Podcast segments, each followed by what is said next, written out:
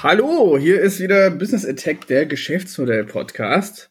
Und heute ist das Thema Everything as a Service. Was ist das? Was kann das? Und kann das weg? Und äh, wie immer bin ich da nicht immer alleine. Äh, nicht immer alleine, ich kann schon nicht mehr sprechen. Wie immer bin ich nicht alleine. Nein, mit mir ist mein, mein, äh, mein Recker, Mitstreiter und äh, Freund und symbiotisches Anhängsel, der Jonas. Hallo, schönen guten Tag. Genau, und äh, genau, bist du denn auch so Jonas as a Service oder was? Also, weil man hört es ja die ganze Zeit, die Spatzen zeichnen es von den Dächern, wir machen alles as a Service und dann sind wir modern und digital. Geht dir das auch so in der Wahrnehmung oder liegt es einfach nur dran, dass wir in, eh so in so einer, äh, durch unsere Beschäftigung mit Geschäftsmodellen in so einer Bubble leben? Also ich habe eigentlich eine ziemlich gute Überleitung, weil die, wir nehmen den Podcast mit einem Tool auf, das heißt Zencaster. Und Zencaster ist ein Software as a Service für Podcasts. Oh, schön. Insofern. Und, und, und dann sponsern sie uns nicht mal, nicht mal weil wir hätten wir eine, hätten wir für unsere zwei Zuhörer, hätten wir bestimmt irgendwie zwei Euro Goodie-Gutschein rausholen können.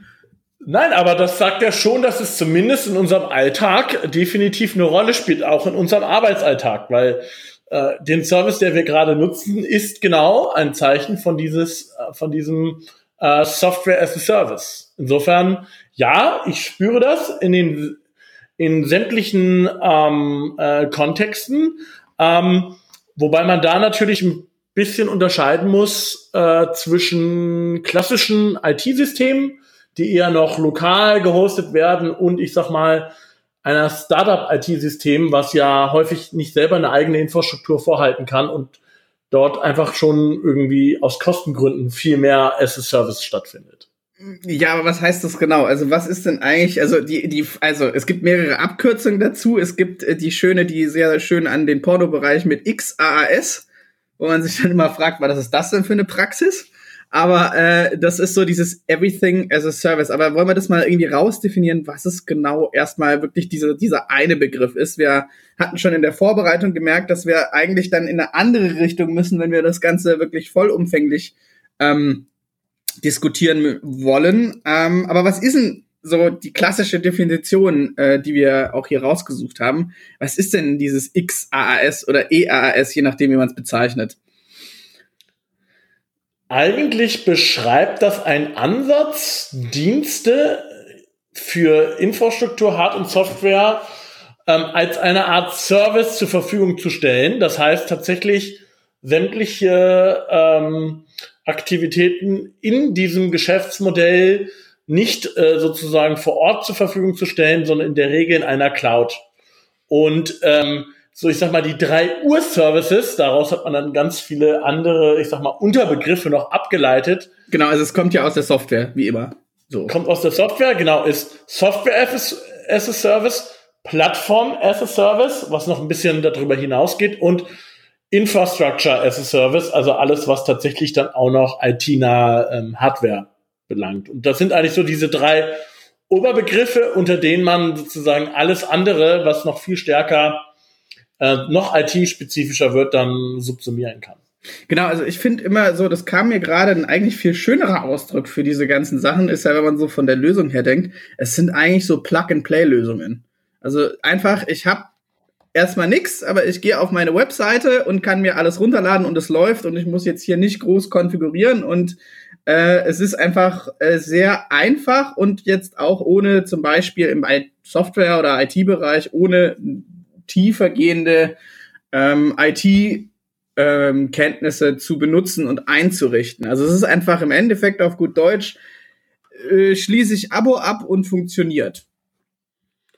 So sollte es im Idealfall sein, würde ich allerdings tatsächlich stark für das Thema SASS sehen.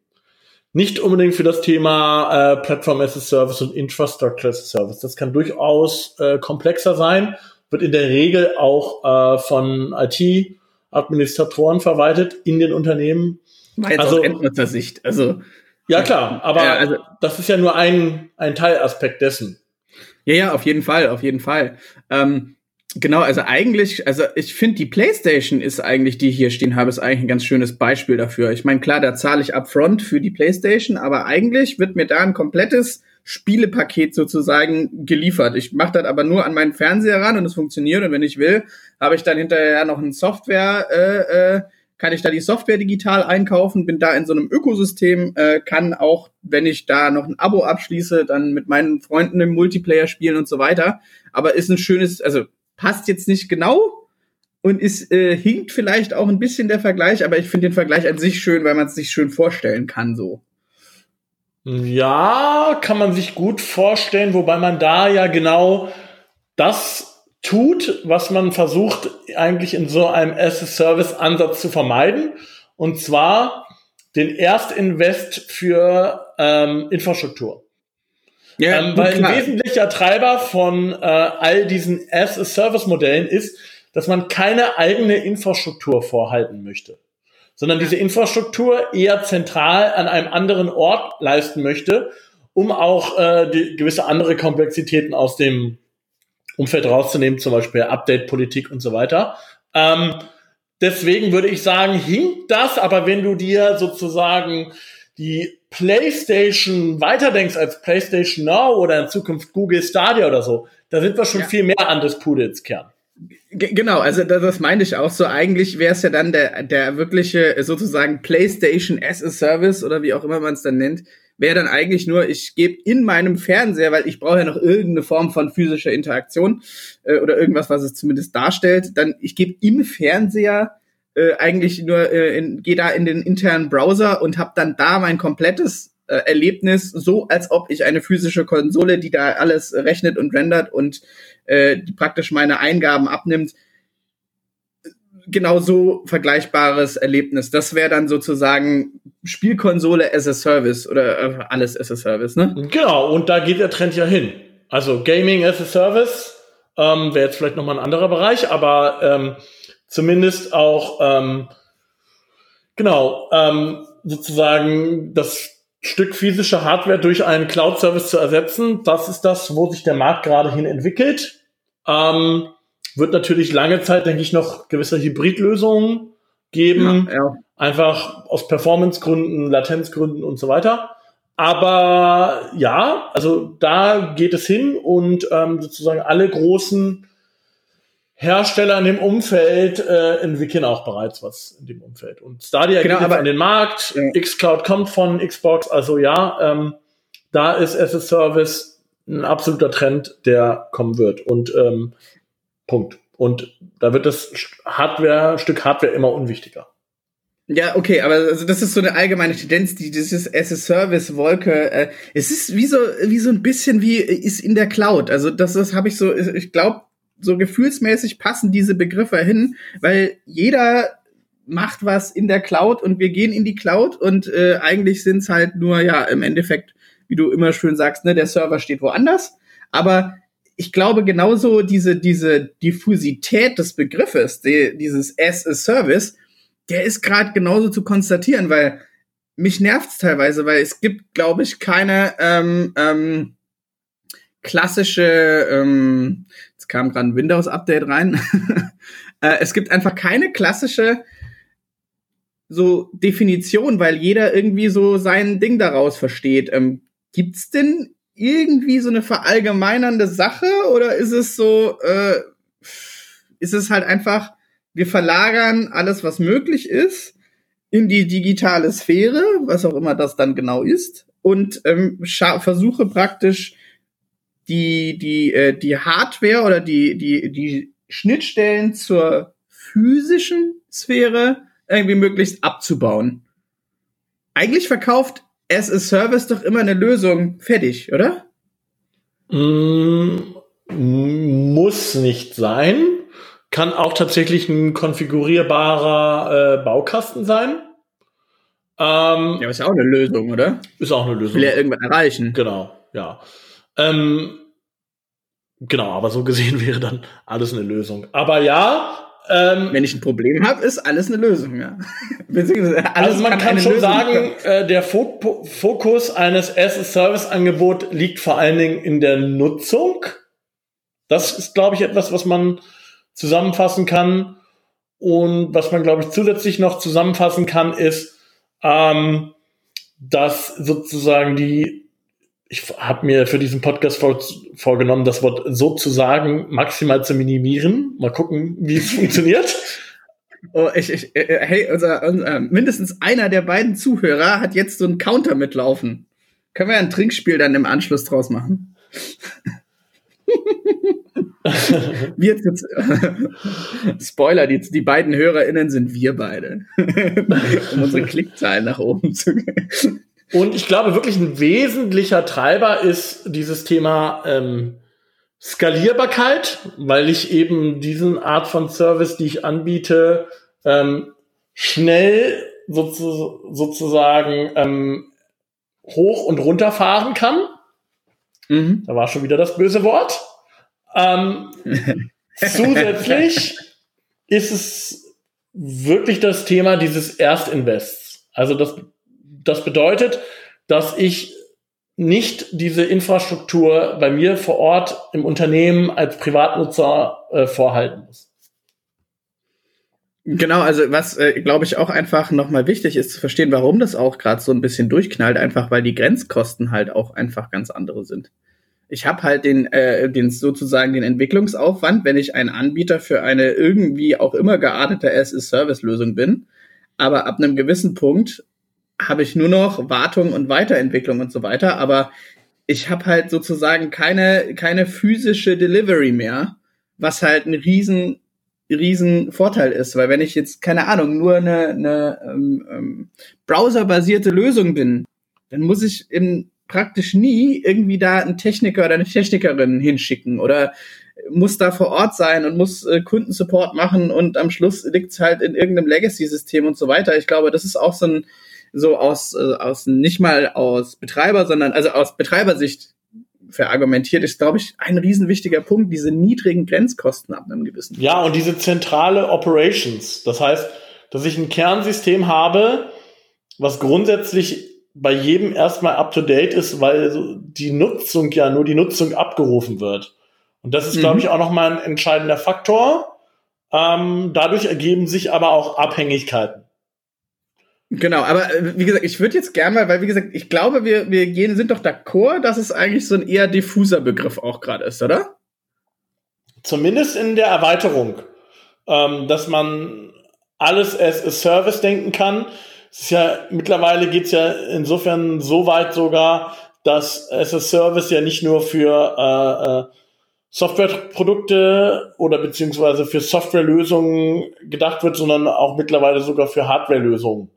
Das heißt, mhm. ähm, dieser Begriff hat tatsächlich schon so eine eigene Ideengeschichte mittlerweile hinter sich, das stimmt.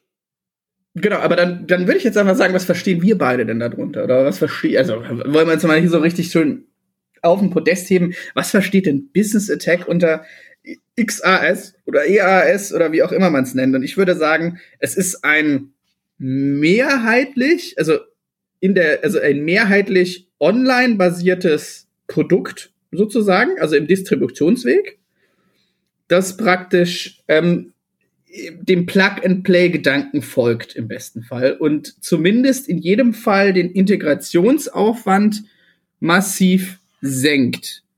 Und da ich es als einen Service buche, auch eine Planbarkeit der Investitionen praktisch dadurch generiert. Hast du da Ergänzungen zu? Da bin ich mir fast sicher, aber also. Aus einer Geschäftsmodellperspektive ist, glaube ich, dieser Aspekt, dass ich keine Einmalleistung einkaufe, sondern einen regelmäßigen Service und diese, für diesen regelmäßigen Service auch eine Servicegebühr entrichte. Die kann sowohl eine monatliche Abogebühr sein, kann allerdings auch äh, nutzungsabhängig sein. Also das würde ich jetzt noch nicht komplett in so einer allgemeinen Definition äh, festlegen wollen. Aber äh, das ist vielleicht das Wichtige dabei. Dieser Service hat ein anderes Pricing als, als eine Einmalinvestition in Hardware. So viel kann man sagen. Ja, okay. Also ja, also und wir haben wahrscheinlich jetzt äh, äh, zwölf Sachen vergessen, die Leute, die sich besser darin auskennen, wahrscheinlich vor allem von der technischen Seite jetzt aufschreien und sagen, so ist es nicht. Aber wir wollen ja auch, wir wollen uns dem Begriff ja auch so ein bisschen annähern. Ähm, wir sind in der Vorbereitung ja auch eigentlich dazu gekommen, weil eigentlich wollten wir nur über Everything as a Service machen. Und da sind wir eigentlich drauf gekommen und diesen Schwenk müssen wir jetzt hier auch einfach verziehen, dass man es eigentlich gar nicht mehr von der gesellschaftlichen Ebene oder der Entwicklung allgemein, den sozioökonomischen Kräften sozusagen trennen kann, weil es halt auch so ein bisschen Zeitgeist ist. Also im Sinne von, wir, äh, wir leben gerade so den Wandel von ähm, dem, dem Gedanken des Besitzes, natürlich bis zu gewissen Grenzen, also, äh, keine Ahnung, äh, äh, Eigentum as a Service wäre jetzt hier schwer vorstellbar.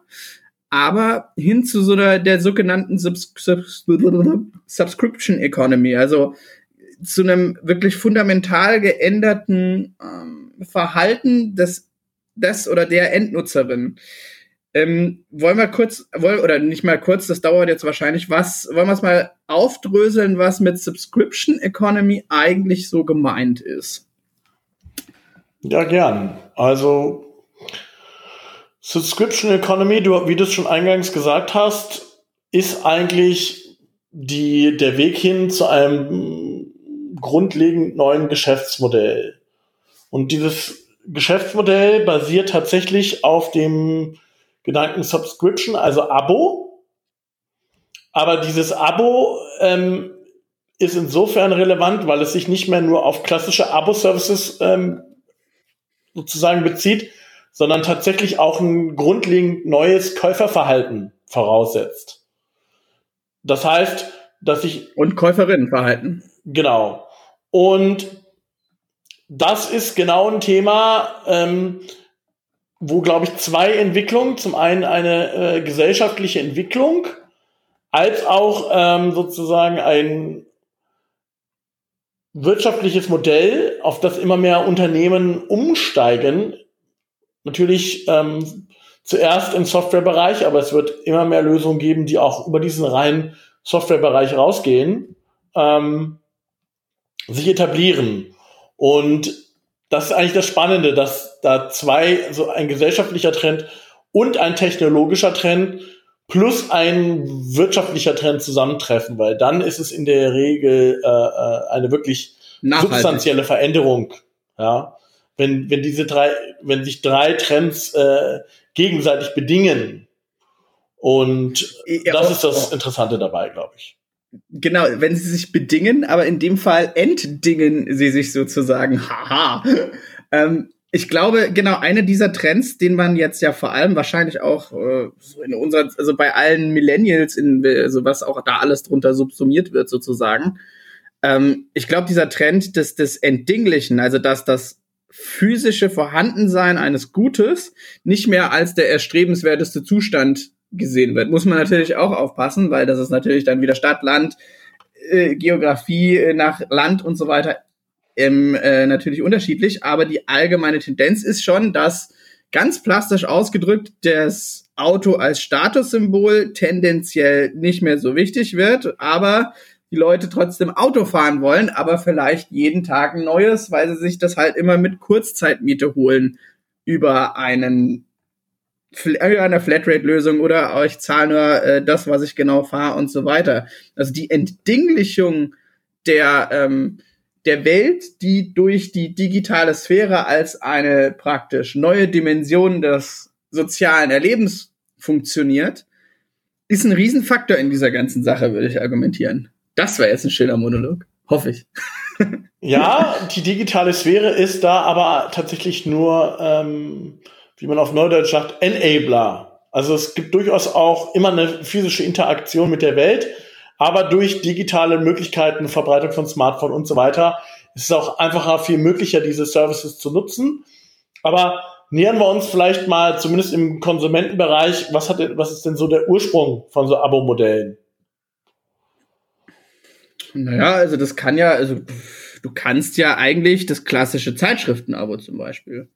Oder gibt ja noch viel Müll, also konntest sehr viel mieten immer. Also Kurzzeitmiete, du konntest auch immer ein Auto mieten, aber äh, ich glaube, den ersten wirklichen so Einschlag hat das, würde ich zum Beispiel Netflix, auch so aus eigenem Erleben, würde ich zum Beispiel sehen. Ähm, oder halt Spotify oder solche Geschichten oder äh, fällt dir noch bessere Beispiele genau, ein? Genau, ich hätte jetzt zuerst gesagt Musikindustrie, weil ähm, Einfach aus dem Grund, dass ein Musikstück als digitales Gut kleiner ist und sich einfacher verbreiten lässt in Masse. Ähm, und Streaming ja, kommt erst ja. später, weil das ja auch eine gewisse Bandbreite etc. voraussetzt. Ähm, aber äh, da will ich jetzt, sorry, dass ich da jetzt reingrätsche, aber ich habe den Gedanken einfach gerade, wer dann äh, die, die Anfangszeiten von Napster und so weiter, also wer dann, war das dann schon File-Sharing as a Service sozusagen? Also die an, so in, in der, in der, das war ja nicht die Ursuppe des Internets, aber sage ich mal, in der Adoleszenzphase des Internets wo äh, dann teilweise noch so ein bisschen Wild West war und man einfach wirklich alles laden konnte, was man wollte, weil äh, die guten alten äh, Torrents und Tauschplattformen und alles noch gab? Äh, Würde ich nicht als ein as-a-Service sehen, weil du ja das File oder die MP3-Datei, äh, whatsoever, runtergeladen hast und sie dann quasi besessen hast. Wenn auch nicht physisch, aber sie hat, sie ist irgendwo auf deiner Festplatte geschlummert, die Datei. Ja, aber das ist, das ist doch ein geiles Beispiel eigentlich, wenn wir jetzt auch drüber diskutieren, weil äh, ich könnte doch an, auch ein SS-Service haben. Du kannst ja so viel runterladen, wie du willst. Von, also zum Beispiel, wo ist denn der Unterschied von Spotify? Also von, also wo siehst du den Unterschied zu von Napster zu, zu Spotify, wo ich auch was auf mein Handy hm, laden weil, kann, wenn ich die da App habe? Da gibt es einen ziemlich, mh, ziemlich radikalen Unterschied. Bei Spotify gehören dir die Musikstücke nicht, die du runterlädst. Äh, bei iTunes, wenn Ach. du sie äh, käuflich erwirbst, hast du auch ein, hast du nicht nur ein Nutzungsrecht, sondern hast es tatsächlich erworben. Und bei Spotify, sobald du das Abo löst, ähm, hast du auch keine Rechte mehr daran. Okay, das, das äh, finde ich, glaube ich, vielleicht haben wir diese Dimension eigentlich, wenn man drüber nachdenkt, so ein bisschen vergessen. Die rechtliche. Also es ist ja in dem Sinne, du, dir gehört das Gut nicht mehr. Ganz egal, was es ist, sondern du wirbst praktisch nur ein Nutzungsrecht, ein temporäres Nutzungsrecht für den Moment right? Genau. Ähm, jetzt gibt's natürlich da, ich sag mal, juristische Spitzfindigkeiten. Was ist mit Content, den ich in so einem Nutzenmodell generiere? Gehört der wieder mir 100% oder gehört der auch dem Anbieter? Das ist ja äh, auch eine lang und breite äh, Facebook-Diskussion, ja, wem gehören die Bilder und so weiter, ja, oder Flickr, mhm. eine ganz alte Diskussion, ja, gehört das dem Fotografen oder sobald ich das bei einem Service hochlade, as a Service, hm, wem gehört mhm. das? Aber ja, das ist, glaube ich, ein wesentlicher Unterschied in diesen, in diesen Abo-Modellen, bei wem tatsächlich dieses ähm, Besitzrecht liegt. Das ist, glaube ich, auch nochmal eine fundamentale Unterscheidung, auch aus einer rechtlichen Perspektive.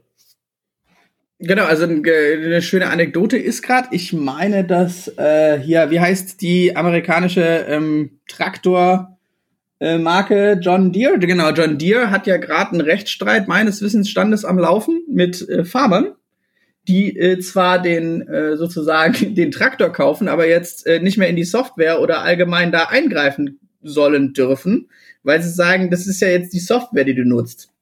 Da darfst du auch, äh, es ist sozusagen nicht mehr dein äh, dein Traktor auch, also beziehungsweise du kannst den nutzen und du musst ihn kaufen, aber es ist eigentlich nicht mehr dein Traktor und äh, das sind, da findet auch gerade ziemlich viel juristische Klärung sozusagen statt. Ich hoffe, ich habe das jetzt richtig wiedergegeben. Ich äh, hau äh, einen Artikel dazu in die Show Notes. Falls ich das jetzt irgendwie falsch wiedergegeben habe, dann bitte ich das zu entschuldigen. Aber äh, du äh, hast es doch auch gehört, oder? Ja, es gibt ja, das ist ja eigentlich die Ursuppe des As-a-Service-Rechtsstreit, also Nutzungsrechte versus äh, Besitzrechte. Ähm, hm. Und das ist tatsächlich etwas, wenn wir jetzt mal nicht nur sozusagen die Vorteile sehen, also Planbarkeit der Investitionen, keine Infrastrukturkosten upfront, ähm, Flexibilität, ähm, Anpassbarkeit, Skalierbarkeit. Das ist, wären so Sachen auf der Vorteilsseite. Auf der ähm, Risikoseite mache ich mich natürlich extrem abhängig von dem Anbieter.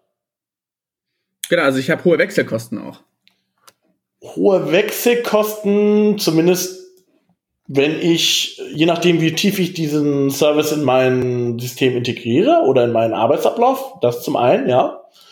Ich würde vor allen Dingen aber auch sagen, ich habe eine hohe Abhängigkeit, wenn irgendwo etwas ausfällt tatsächlich, dann bin ich davon ja unmittelbar betroffen. Oh ja. Also dann Genau, das, ja klar. Also was da natürlich auch, und da wir, also wir, wir, wir hampeln ja auch immer im Corporate-Umfeld rum, was da auch, äh, das belächelt man dann immer so ein bisschen, weil dann, also wo stehen die Server zum Beispiel auch immer kommt. Und wie sieht's denn mit den Daten aus? Aber das kann halt auch bei einem Unternehmen wirklich ein valides Argument sein, je nachdem, was für Daten ich da verarbeite. Das, äh, das ist dann auch so ein weiteres, wahrscheinlich ganz oft juristisches Feld. Wo werden wie welche Daten verarbeitet und darf ich das zum Beispiel nach der europäischen Grund äh, äh, GSDVO und äh, ist in den USA dann wiederum erlaubt. Und genau diese Spitzfindigkeiten, die werden dadurch geschaffen. Aber natürlich, genau, also wenn die Servers woanders stehen, wie setze ich denn zum Beispiel sicher, dass zumindest die wirklich wichtigen Sachen immer noch bei mir sind? Das sind neue Fragestellungen, die sie hier geben, die wir, glaube ich, an dieser Stelle nicht diskutieren sollten, beziehungsweise weil uns da auch der Sachverstand fehlt. Aber ähm, das sind, muss, sind nochmal sagen, beziehungsweise ich will da nochmal sagen, dass diese Bedenken, die dann oftmals vor allem im deutschen Kontext geäußert werden, da dann trotzdem teilweise sehr angebracht sind, wie ich finde. Vielleicht nicht in dem Ausmaß, wie es teilweise gemacht wird. Ja, aber also wenn man es fundamental runterbricht, ist es schon eine Frage, wo steht de facto etwas, äh, was ich besitze. Insofern ist das ja. schon, äh, ich sag mal, auch auf einer wirklich fundamentalen Fragestellung heraus schon ein wichtiger Aspekt. Jetzt kann man natürlich Serviceverträge abschließen, die das Ganze äh, äh, garantieren etc. Nichtsdestotrotz ähm, dann, ist das, ähm, und das merken wir ja auch, es gibt eine gewisse Konzentration von Cloud-Services, ähm, mhm. überwiegend aus dem ähm, amerikanischen Markt. Dann gibt es nochmal immer dieses Paralleluniversum in, in China, aber ansonsten gibt es keine relevanten Cloud-Services, äh, beispielsweise aus dem europäischen Markt oder wenn dann nur kleinere Speziallösungen. Genau, also das muss man auch dazu sagen. Diese ganzen as-a-Service-Sachen werden eigentlich über einen der vier großen, nämlich Azure von Microsoft, äh, halt natürlich äh, Amazon mit äh, Amazon Cloud. Web Services, ja. Ähm, ja, genau, Amazon Web Services. Ähm, dann noch Google ist auch gut unterwegs und Microsoft, also Microsoft habe ich schon gesagt, ne, Google und noch IBM ist auch so auf jeden Fall drin, plus diverse kleinere äh, die natürlich auch versuchen, alle in den Cloud-Markt reinzugehen. Aber das ist einfach eine, alle Lösungen, die da eigentlich gehostet werden, beziehungsweise angeboten werden, sind meistens auf einer dieser vier großen in irgendeiner Form gehostet. Das heißt, ich habe per Definition das Geschäftsmodell eigentlich auch eine Reduktion von Auswahlmöglichkeiten. Eine Reduktion von Auswahlmöglichkeiten, das wäre jetzt, warum das so ist. Es wäre nochmal ein eigener Podcast, weil das hängt einfach damit zusammen, dass man weltweit eine äh, Infrastruktur von Rechenzentren redundant vorhalten muss, was mhm. äh, ähm, sowohl aus strategischen ist nicht, trivial. nicht, trivial. ist und auch aus strategischen Gesichtspunkten äh, nicht trivial. Und ich muss die auch noch doppelt redundant gestalten und so weiter. Aber das wäre vielleicht noch mal eine, eine eigene Folge. Jetzt würde ich gerne aber noch mal ein bisschen. Ja, da hätte ich auch gerne ja. jemanden der da noch mal besser technisch durchblickt. Aber ist eine gute Folge, können wir, kommt ins Backlog.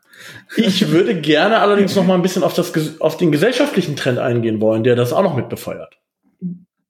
Genau, also ich wollte gerade sagen, wir sind jetzt irgendwie ein bisschen abgebogen, aber das gehört halt auch irgendwie dazu bei einem Podcast. Aber genau, also dass wir zurückkommen zu dieser Subscription Economy, weil ähm, die Brand 1 hat dieses schöne Motto, Wirtschaft ist Gesellschaft.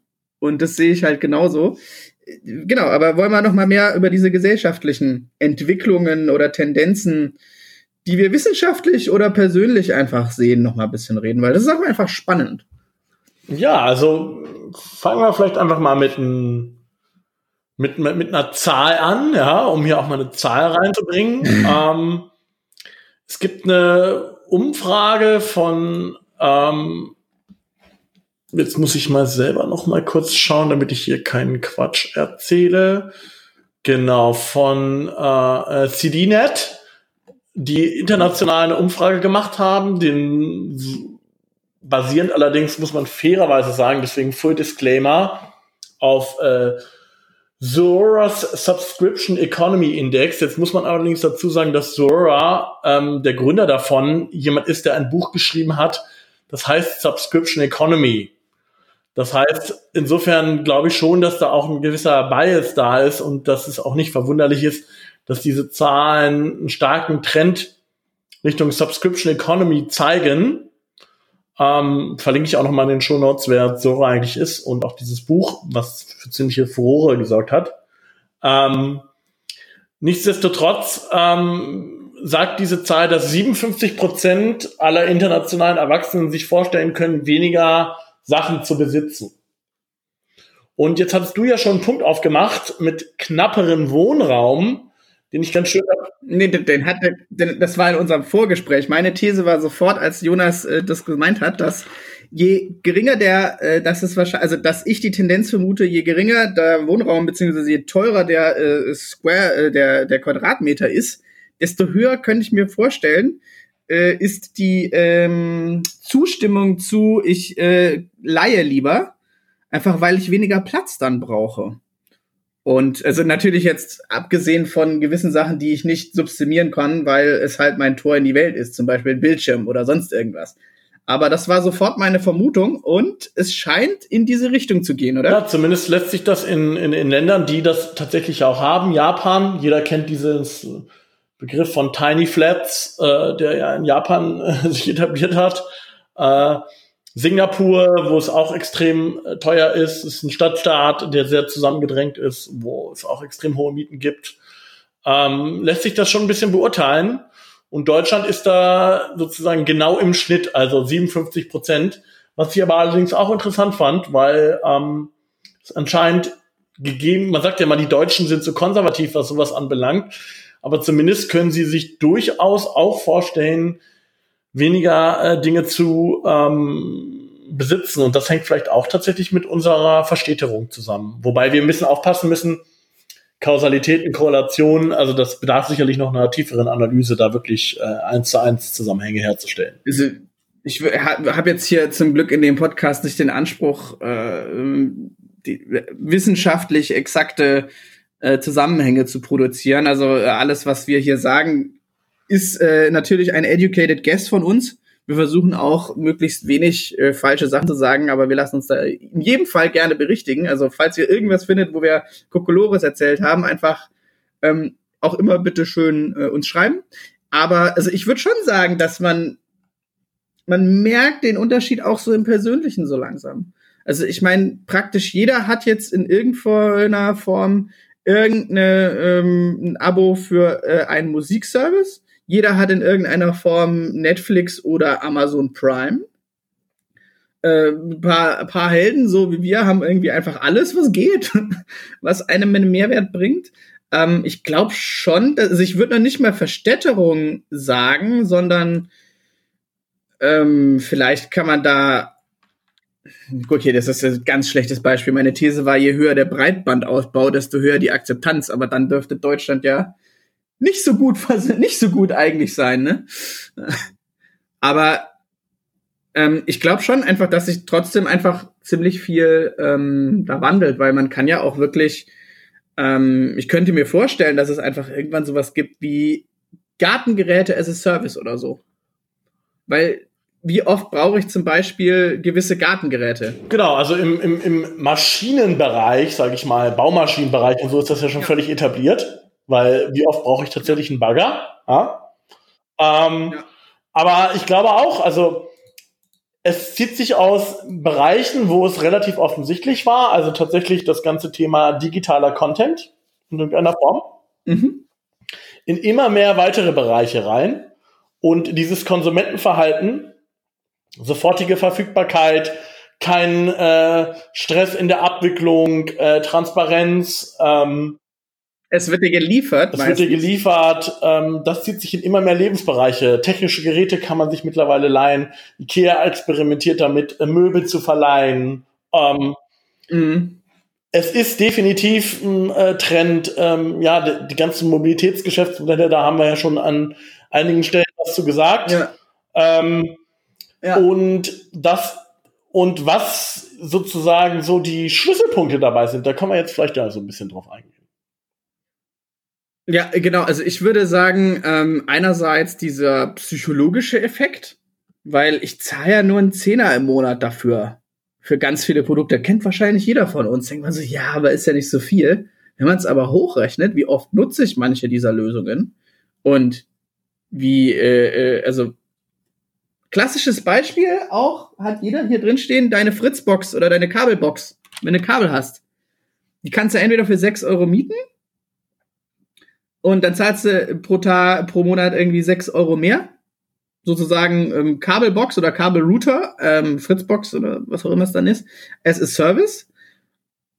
Und wenn die kaputt sein sollte, wird mir halt eine neue geschickt. Oder ich kaufe sie mir selber. Die kostet dann, keine Ahnung, 300 Euro. Und ich habe sie eigentlich nach, ähm, nach drei Jahren abbezahlt. Und ab dann bin ich günstiger.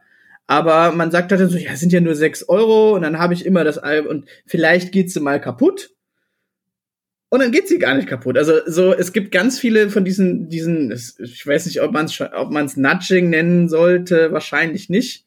Aber dieses, ähm, es summiert sich dann doch auf auf einen großen Betrag am Ende des Monats, den man da ausgibt, obwohl man ja eigentlich gar nicht viel ausgibt. Weißt du, was ich meine? Oder habe ich ja, ich würde sogar weit gehen, dass es dir in einigen Bereichen sogar tatsächlich die Wahlfreiheit genommen wird und du ein Asset Service nutzen musst. Ja, also ich äh, nutze zahle einen sehr hohen monatlichen Betrag dafür, Adobe Acrobat äh, benutzen zu dürfen. Oh. Das ist noch mal ein eigenes Geschäftsmodell, in dem wir irgendwann wahrscheinlich so einen ganzen Schimpf-Podcast machen. Ja, das Adobe. stimmt. Ähm, aber also so gut wie jeder Softwareanbieter hat äh, mittlerweile sein Modell auf ein as-a-Service-Modell umgestellt. Ähm, bis auf ganz mhm. wenige Ausnahmen für Spezialsoftware. Einfach deshalb, erstens, um einen, zum einen mit der Faulheit der Menschen kalkulieren zu können. Also wenn man etwas abonniert, äh, vergessen auch ganz viele, das dann wieder zu kündigen. Und zum anderen ähm, sicherlich auch, ähm, um einfach diese Planbarkeit zu haben und längerfristig regelmäßige Einnahmen zu haben, genau, und sozusagen diesen Erstinvest, den viele Konsumenten mittlerweile scheuen, weil sie in anderen Bereichen auch einen niedrigen Erstinvest haben, einfach diesen Effekt mit ausnutzen zu können. Ähm, es gibt dabei dann allerdings auch gewisse Verpflichtungen für die Anbieter. Das auf jeden Fall. Also das ist ja eh eine spannende Sache aus einer Geschäftsmodellperspektive, beziehungsweise das haben wir auch schon selber erlebt. Dadurch, dass es gerade überall der Trend ist, sagt natürlich jedes Unternehmen, ich hätte gern auch so eine Netflix-Lösung oder sonst irgendwas und so weiter. Ich glaube, was dann vor allem so auf Unternehmensseite extrem unterschätzt wird, dass die Operation-Kosten massiv ansteigen, beziehungsweise dass ich mein Dev-Team, die da äh, entwickeln, weil es wird ja auch vom Konsumenten eigentlich immer eine neue Funktionalität, eine bessere Funktionalität, eine Anpassung, egal welches Betriebssystem ich habe, das Ding muss laufen. Es wird vergessen, wie viel äh, das, das hin, also das Hinwenden zu einer as-a-Service-Lösung oder einem as-a-Service-Angebot mit wirklich fundamental organisatorischen Änderungen ja. verbunden ist. Also ich, ich habe nämlich genau. in meinem Geschäftsmodell eigentlich eine permanente Weiterentwicklung inkludiert. Bei der Software in einmal verkauft, da zahle ich Betrag X und nutze ihn. Natürlich gab es dann auch Updates und sowas entsprechend, aber bei so einem as-a-Service-Modell erwartest du eigentlich, dass sich der Service ständig erweitert und insbesondere, wenn du einen neuen Wert schaffen willst, musst du in irgendeiner Form ja auch eine Erweiterung anbieten. Und ähm, das ist das, und diese ständige Weiterentwicklung, die muss ich auch so bei mir organisatorisch, als auch von meinen Prozessen, als auch in meiner Darstellung gegenüber den Kunden eigentlich regelmäßig darstellen. Und das ist eigentlich auch das, ähm, wo sich, wo, wo sich das hinentwickelt. Und das würde ich sogar so weit gehen, dass ähm, dass tatsächlich nicht nur auf reine Softwareprodukte, selbst derjenige, der sozusagen ein ähm, Mietmodell für Möbel hat, erwartet auch, dass da ständig neue Möbel und sowas reinkommen. Also egal welchen Service ich habe, eigentlich wird, sobald ich einen as-a-Service ähm, Wertversprechen liefern möchte, wird auch eine ständige Weiterentwicklung äh, von mir verlangt als Unternehmen.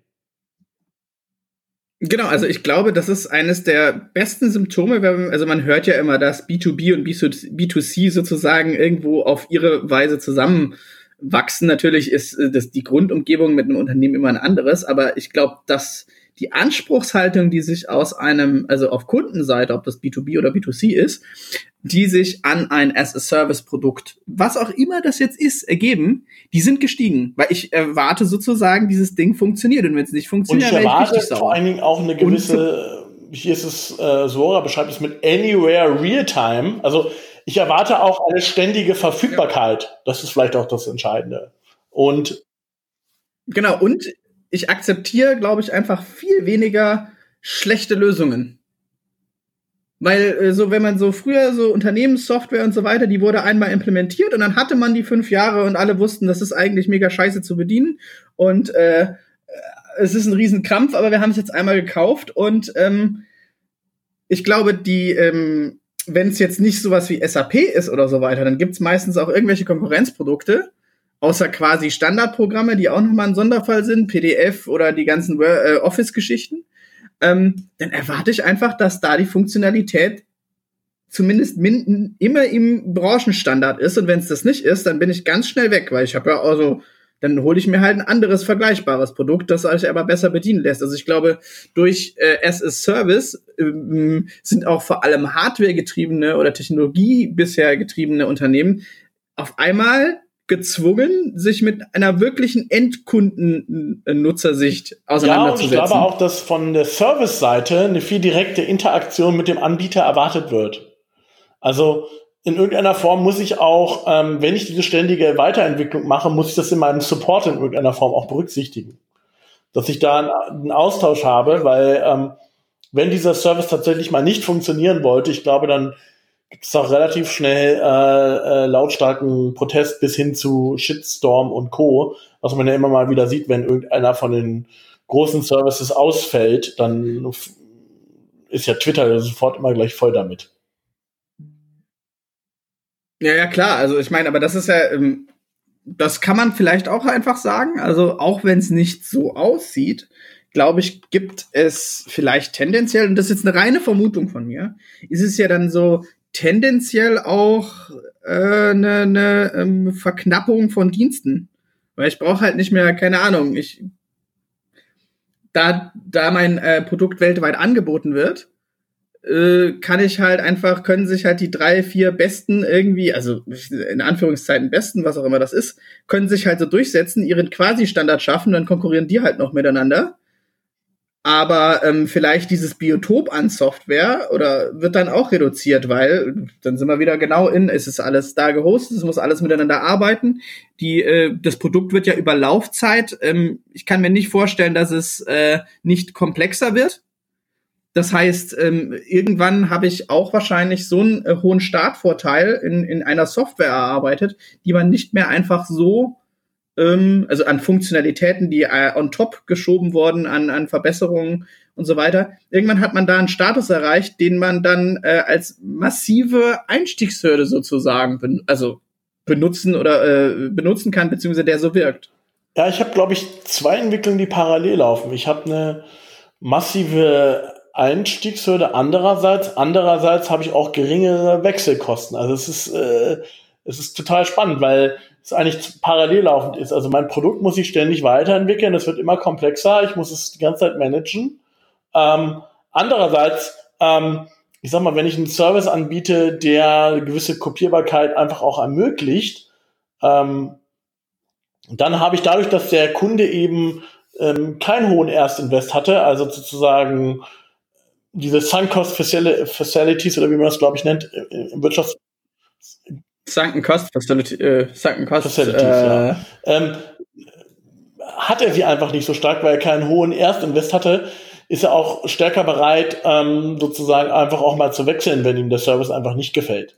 Und das ist, glaube ich, auch ein Thema, ähm, dieses Verfügbarkeit, aber auch Kündigung nach Bedarf wird, glaube ich, in so welchen, in so welchen Modellen auch stärker angefragt. Ich glaube nicht, wenn du einen großen Kauf oder Server oder so äh, dir irgendwo hingestellt hast, dass du äh, dann noch groß ähm, wieder äh, wechseln wirst, einfach deshalb schon nicht, weil der Aufwand viel größer ist.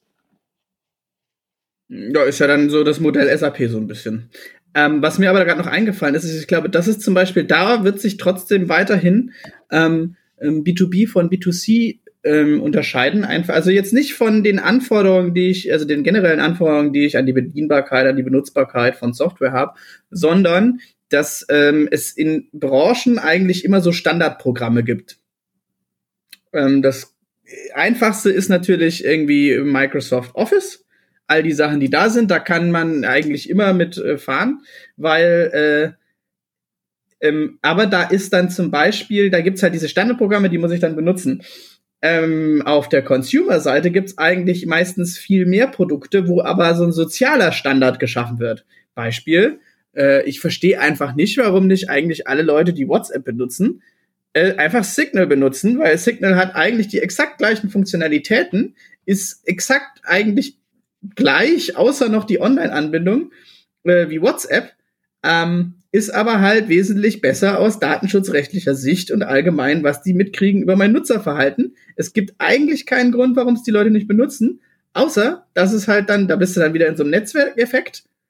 Es gibt aber den Quasi-Standard, jeder Ja, ist auf WhatsApp, zumindest in Deutschland. Weltweit, je nach Markt, gibt es natürlich dann nochmal andere Anbieter, aber ähm, ja, wobei das würde ich jetzt, also das jetzt unter das Thema, da muss ich dir schon ein bisschen widersprechen, jetzt unter das Thema as a Service zu subsumieren, da würde ich wirklich eher sagen, Login-Effekt, Netzwerkeffekt, äh, soziale Interaktion äh, mit Produkten oder auch ich bin im Apple-Ökosystem gefangen und so weiter.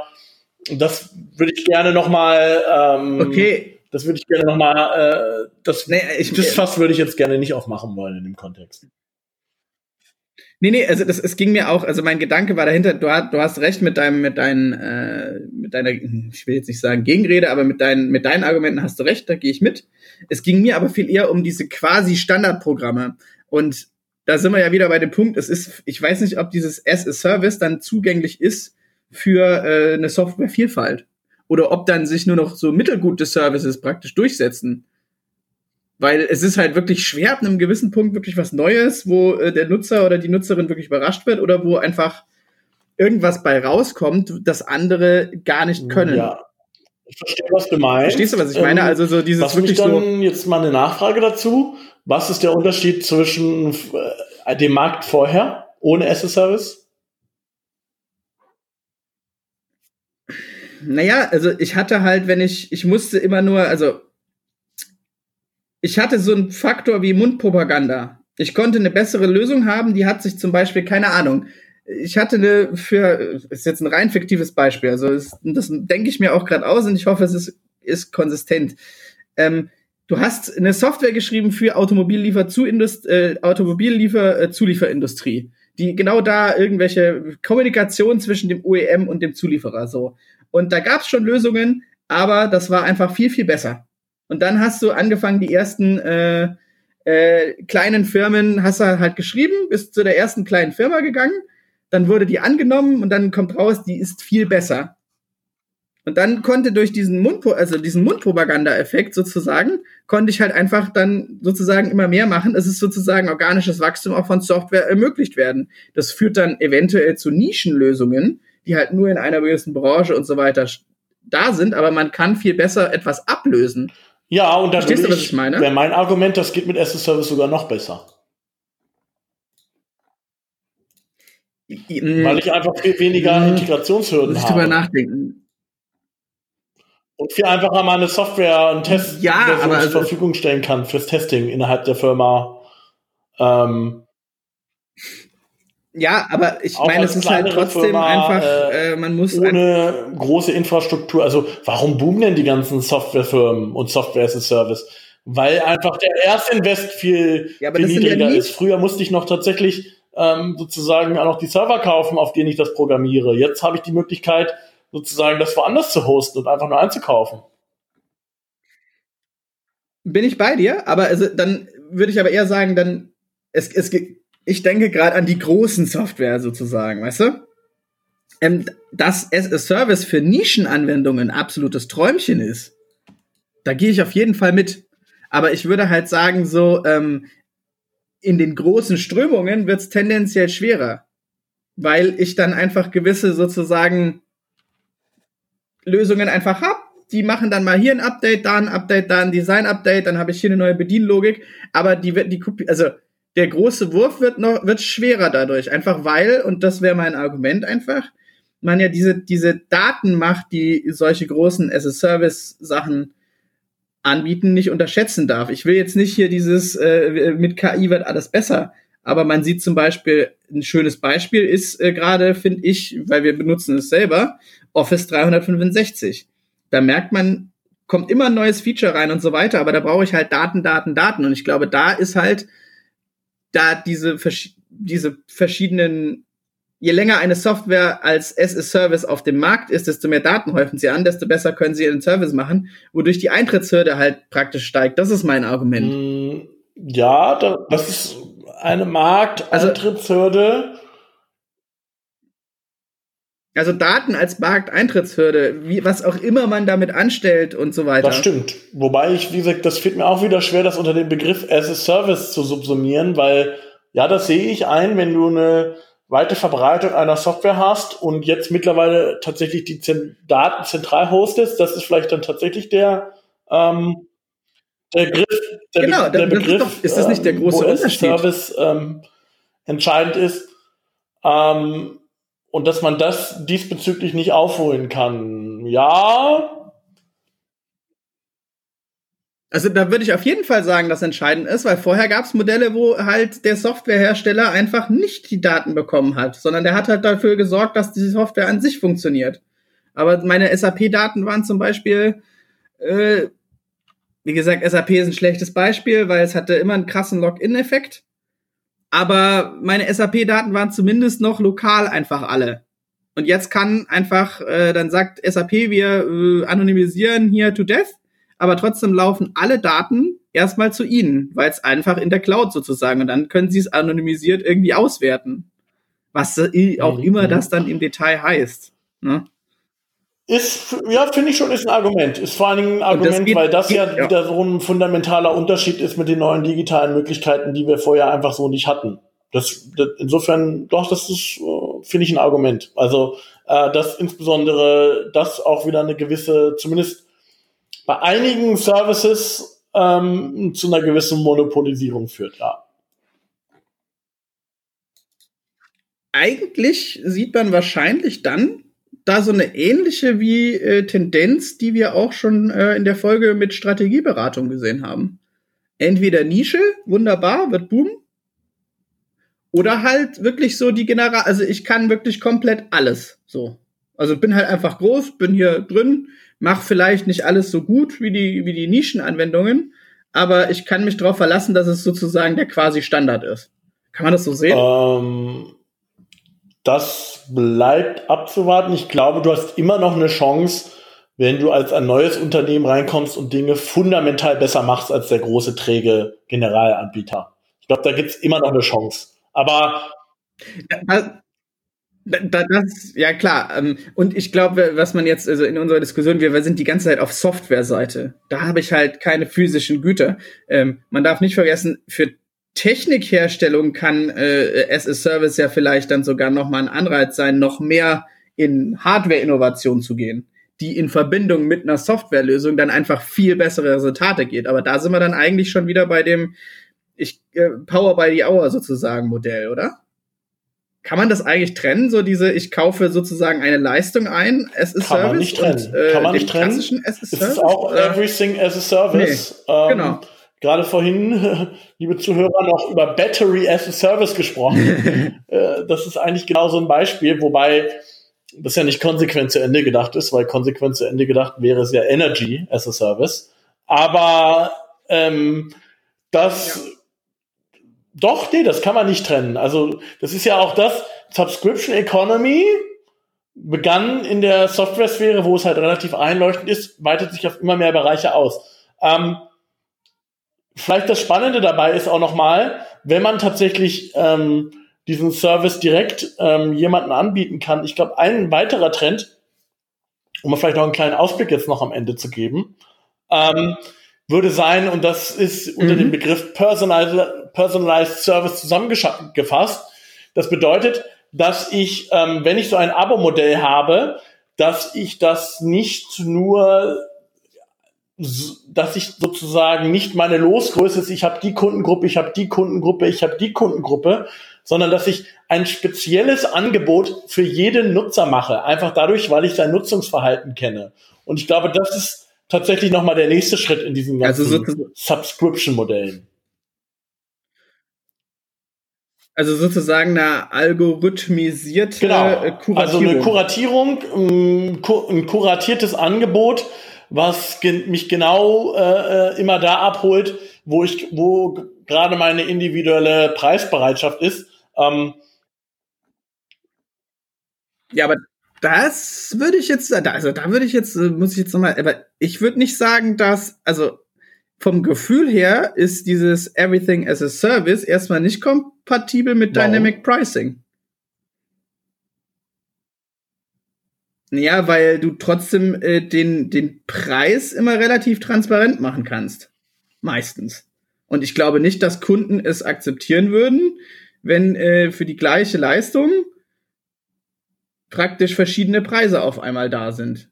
Klar, jetzt kann man sagen, eine Flugreise kostet auch unterschiedlich, aber da komme ich von A nach B. Aber wenn ich praktisch, also nur mal den äh, Fall angenommen, ähm, wenn äh, Netflix auf einmal für ähm, das gleiche Produkt, also nehmen wir mal die Vollausbaustufe mit 4K und sonst was, auf einmal für verschiedene Sachen unterschiedlich kostet, ich glaube, das schließt sich aktuell. Genau, und da habe ich eine fundamental andere Meinung. Ich glaube, dass sich der ganze Markt dahin entwickeln wird, dass du für Losgroße 1 Nutzer, Nutzerin 1 ein Angebot machen wirst, was ihn genau in dem Moment abholt. Und für uns äh, scheint das jetzt noch komplett unrealistisch, weil wir an so eine typische 10-Euro-Logik oder so weiter gewohnt sind.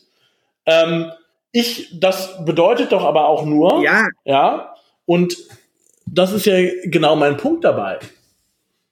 Der Kunde akzeptiert es nicht, wenn unterschiedliche Preise für die gleiche Leistung zu bezahlen. Und jetzt kommt ja meine, meine Weiterentwicklung, die sozusagen ähm, auf dieses gleiche Leistung geht. Nein, auch die Leistung wird dann individuell auf die Losgröße 1 angepasst werden. Du bekommst dann meinetwegen das Dokumentationsabo. Das ist eben der Punkt. Ich sage ähm, auf, basierend auf deinem Nutzungsverhalten bekommst du ein Angebot. Das heißt nicht, dass es einfach nur das Pricing sich anpasst, nein, sondern auch die Leistung passt sich an. Und ich glaube, darin entwickeln wir uns wirklich. Aber klar. Ist halt für mich einfach also ein sehr dystopischer Gedanke. Einfach weil da sind wir ja sofort wieder bei, also da sind wir jetzt nicht mehr im SS-Service-Bereich, aber da sind wir ja sofort praktisch bei der individuellen, algorithmisiert berechneten Lebenswelt, die dann einfach im Endeffekt auch die Komplettmonetarisierung des subjektiven Selbst praktisch befeuert. Und dann sind wir einfach bei sowas wie äh, extrem individualisierten Beiträgen zu Krankenkassen. Dann sind wir einfach bei ganz vielen Leistungen, wo du als Mensch einfach äh, äh, einfach nur noch äh, ähm, ähm, bewertet wirst und daraufhin sich dein Kosmos ja. und deine Realität bildet. Und, genau, also ähm, dahin entwickeln also, wir uns äh, aber ich, stark. Ich, ten, ich, ähm, ich sage jetzt nicht, dass es, ja. Natürlich, ich naja, sehe das also, ja auch, aber es ist falsch. Von bis, ne? falsch. Ne? ich sag mal, von dem Standard 10 Euro Abo bis hin zu Los Größe 1, ähm, du bekommst äh, äh, sozusagen ein völlig customized Angebot. Da gibt's ja auch noch äh, Hybridmodelle dazwischen. Aber ich glaube nicht, dass ähm, dieser, dieser allgemeine Gedanke äh, äh, sich lange tragen wird. Ich glaube schon, dass du immer stärker personalisierte Angebote kriegen wirst. Das halte ich für sehr realistisch. Okay, in der Tendenz stimme ich dir da auf jeden Fall zu und ich halte es auch für richtig, aber da sind wir wieder genau bei dem Punkt, da sind wir eigentlich nicht mehr in der Technologie oder in der Geschäftsmodelldiskussion, weil da geht's eigentlich sofort an Ethik, da geht's an Moral, da geht's um, äh, wie will ich als Gesellschaft, das stimmt, wie will das ich stimmt, als Teil das der ist die Konsequenz, aber der Treiber ist das also Geschäftsmodell. Oh, also gut, da müssen wir jetzt einen Punkt machen, weil äh, was ein Schlusswort hier für den Podcast.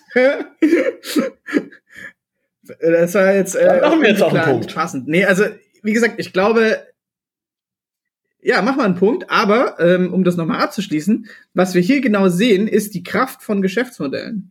Das ist nämlich genau das, äh, Geschäftsmodelle wohl auch soziale transformative Wirkung haben. Und das ist schon ein interessantes Phänomen, was man irgendwie nicht so auf dem, auf dem Schirm hat.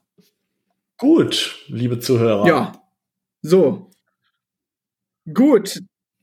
Liebe Zuhörerinnen, liebe Zuhörer, äh, die an die zwei, die wir haben. Danke, dass ihr bis jetzt dran geblieben sind, äh, seid. Ähm, wie immer gilt, falls ihr Fragen, Anmerkungen, Wünsche, Kritik ähm, oder äh, äh einfach nur Biertrinkwünsche habt, wir sind in Berlin, ähm, schreibt uns einfach. Ähm, wir werden uns äh, äh, wirklich immer Zeit nehmen und ähm, uns darum kümmern, weil äh, so lernen wir alle was. Ähm, genau. Falls ihr was habt, bleibt, äh, bleibt uns treu Ciao. und dann hören wir uns zum nächsten Mal. Ähm, ciao, Jonas.